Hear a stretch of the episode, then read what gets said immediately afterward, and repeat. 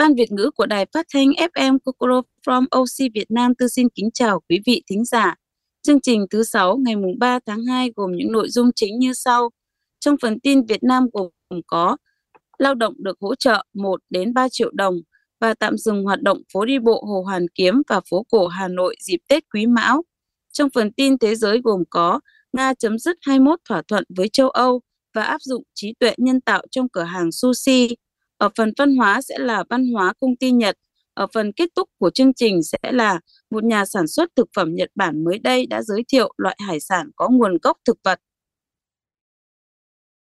Trong phần bảng tin chi tiết Việt Nam sẽ là lao động được hỗ trợ từ 1 đến 3 triệu đồng. Người lao động bị giảm việc, ngừng việc, mất việc từ ngày 1 tháng 10 năm 2022 đến ngày 31 tháng 3 năm 2023 sẽ được nhận hỗ trợ 1 đến 3 triệu đồng từ kinh phí công đoàn. Tổng Liên đoàn Lao động Việt Nam ngày 16 tháng 1 ban hành gói hỗ trợ lao động mất việc bị cắt giảm việc làm trong các doanh nghiệp, hợp tác xã có đóng kinh phí công đoàn trước ngày 30 tháng 9 năm 2022. Lao động bị giảm giờ làm việc hàng ngày, giảm số ngày làm việc trong tuần hoặc trong tháng theo quy định của Bộ luật Lao động, ngừng việc từ 14 ngày trở lên mà có thu nhập thấp hơn lương tối thiểu vùng ghi trong hợp đồng thì được hưởng 1 triệu đồng. Người tạm hoãn hợp đồng, nghỉ việc không lương từ 30 ngày trở lên, trừ lý do cá nhân nhận 2 triệu đồng. Mức hỗ trợ 3 triệu đồng dành cho lao động mất việc nhưng không đủ điều kiện hưởng trợ cấp thất nghiệp. Chính sách không áp dụng cho người đơn phương chấm dứt hợp đồng trái pháp luật, bị kỷ luật sa thải, thử việc không đạt yêu cầu hoặc một bên hủy bỏ thỏa thuận. Người hưởng lương hưu, trợ cấp mất sức lao động hàng tháng nguồn tiền trích từ kinh phí công đoàn giao cơ sở thực hiện, thời gian nhận hồ sơ chậm nhất ngày 31 tháng 3 và chi trả chậm nhất đến ngày 30 tháng 5. Tiếp theo sẽ là thông tin tạm dừng hoạt động phố đi bộ Hồ Hoàn Kiếm và phố cổ Hà Nội dịp Tết Quý Mão.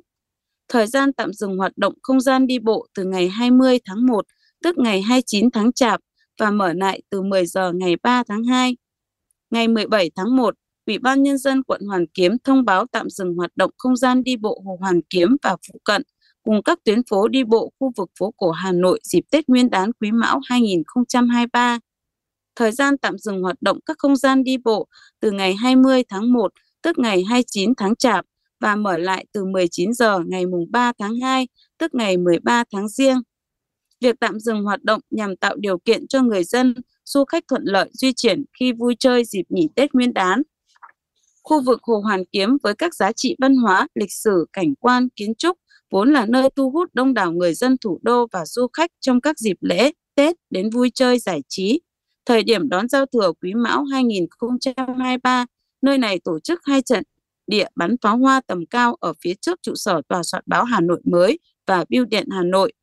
Trong dịp Tết Nguyên đán, khu vực Hồ Hoàn Kiếm cũng dẫn ra nhiều hoạt động văn hóa nghệ thuật phục vụ nhân dân thủ đô và du khách. Trong phần tin thế giới gồm có Tổng thống Putin hôm 17 tháng 1 yêu cầu các nhà lập pháp Nga thông qua đạo luật chấm dứt sự tham gia của nước này vào 21 thỏa thuận liên quan đến Hội đồng châu Âu. Trong số 21 hiệp ước và điều lệ sẽ ngừng áp dụng cho Nga có hiến trương của Hội đồng châu Âu, Công ước bảo vệ nhân quyền và các quyền tự do căn bản, Công ước châu Âu về chấn áp khủng bố, Hiến trương châu Âu về chính quyền địa phương và Hiến trương xã hội châu Âu. COE được thành lập vào năm 1949 bởi một số quốc gia Tây Âu với sứ mệnh thúc đẩy dân chủ, nhân quyền và pháp quyền. Nga gia nhập tổ chức này vào năm 1996 và năm 1998 đã phê chuẩn Công ước Nhân quyền. Vào tháng 2 năm 2022, 42 trong số 47 thành viên bỏ phiếu đình chỉ tư cách thành viên của Nga với lý do xung đột ở Ukraine. Nga lên án quyết định này cho rằng cơ quan đứng về phía Mỹ và NATO, đồng thời rút khỏi COE vào ngày 15 tháng 3.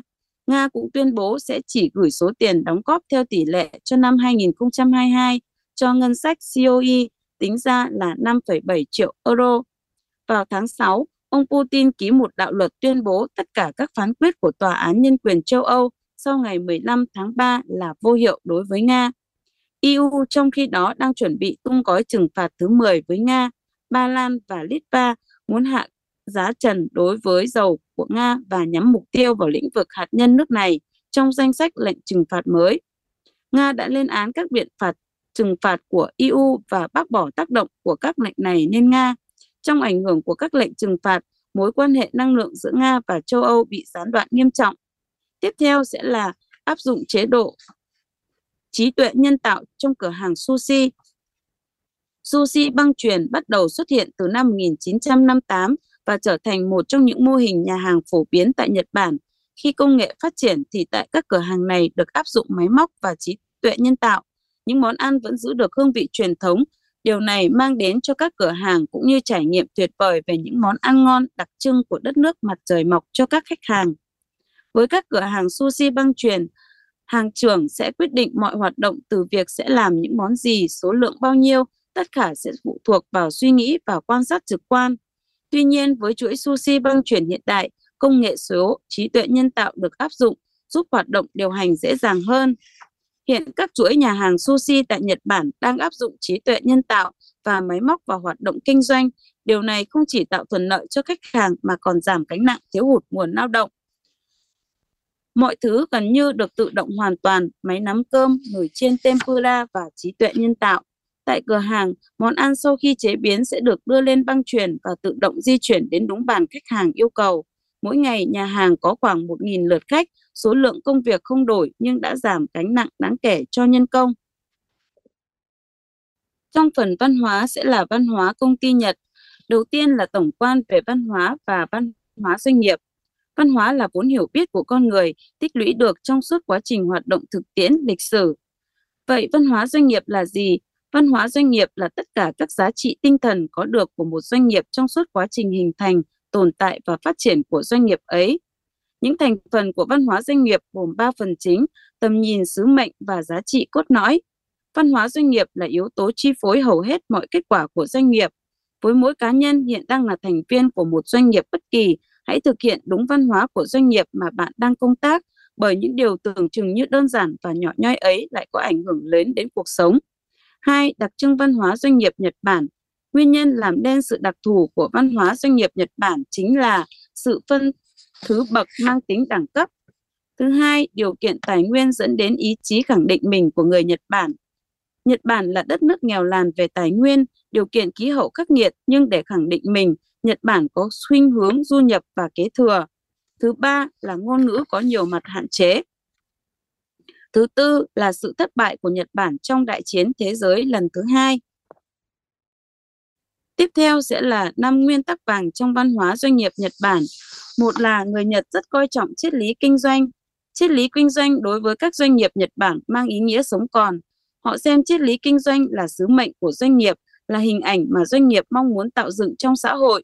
Vượt lên trên những khó khăn về địa lý và thiên nhiên, chính những giá trị ấy là kim chỉ nam giúp các doanh nghiệp Nhật Bản đứng vững và sớm trở thành những cái tên không thể không nhắc đến trên bản đồ kinh tế toàn cầu người Nhật luôn mong muốn những sản phẩm mà mình làm ra phải đạt chất lượng hoàn mỹ, đem lại những trải nghiệm tuyệt vời đến với cộng đồng và xã hội.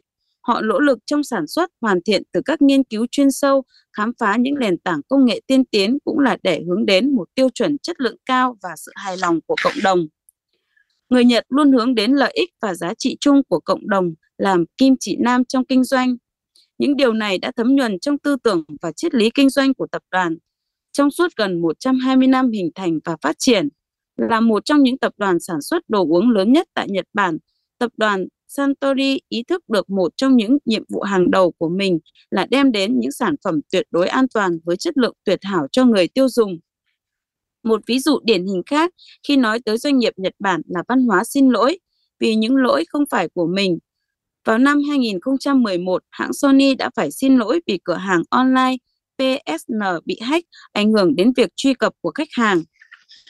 Hai là người Nhật luôn lựa chọn những giải pháp tối ưu, những mối quan hệ doanh nhân xã hội, doanh nhân khách hàng, doanh nhân các doanh nhân đối tác cấp trên cấp dưới thường nảy sinh rất nhiều mâu thuẫn về lợi ích, tiêu chí, đường nối.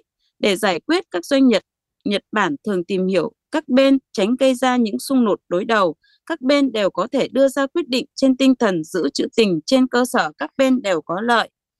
Tiếp theo sẽ là trong mối quan hệ người Nhật Bản chấp nhận người khác có thể mắc sai lầm nhưng luôn cho đối tác hiểu rằng điều đó không được phép lặp lại và tinh thần sửa chữa luôn thể hiện ở kết quả cuối cùng. Thứ tư là đề cao tính tập thể trong công ty. Nếu như người Mỹ đề cao vai trò cá nhân thì người Nhật lại coi trọng giá trị tập thể, luôn hướng đến sự đồng tâm hợp lực để đạt được những kết quả cao nhất. Nhiều nhà quản lý Tây Âu khi đến Nhật Bản làm việc đã thất bại khi áp dụng cách quản lý chú trọng vai trò cá nhân mà quên đi tầm quan trọng của tập thể. Năm là làm hết mình, chơi hết mình. Nếu như đem ra để so sánh thì có lẽ các công ty Nhật có cường độ làm việc cao, áp lực công việc lớn. Đối với mỗi con người Nhật chăm chỉ chính là chuẩn mực, chăm chỉ để tạo ra những sản phẩm tốt hơn. Đối với họ, chất lượng và hiệu quả công việc là trên hết. Sau một ngày làm việc cật lực, các nhân viên Nhật Bản không ngại tìm cách giải tỏa stress, họ thường đến các quầy bar để chút đầu tâm sự.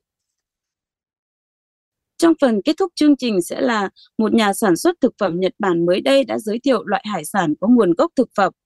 Công ty này đã dành một năm để phát triển món cá chiên và tôm chiên từ đậu nành và các nguyên liệu có nguồn gốc thực vật khác. Để có hương vị đặc trưng của hải sản, công ty này đã chiết xuất vị tanh từ rong biển và tái tạo được kết cấu mềm mại như cá và tôm thật. Các món hải sản từ thực vật sẽ được bán ra thị trường vào tháng 3 năm nay. Trước khi phát triển hải sản từ thực vật, công ty này đã thành công phát triển jampong và xúc xích có nguồn gốc thực phẩm. Việc phát triển hải sản có nguồn gốc thực vật được coi là giải pháp thay thế do các nguồn tài nguyên biển vốn đang suy giảm và có thể cạn kiệt trong tương lai. Chương trình đến đây là kết thúc. Cảm ơn quý vị đã theo dõi và lắng nghe chương trình. Mọi liên lạc xin quý vị gửi về kokoro.gp. Muốn nghe lại chương trình, xin quý vị hãy liên lạc đến dadico.gp. Chào tạm biệt và hẹn gặp lại ở chương trình thứ sáu tuần sau nhé.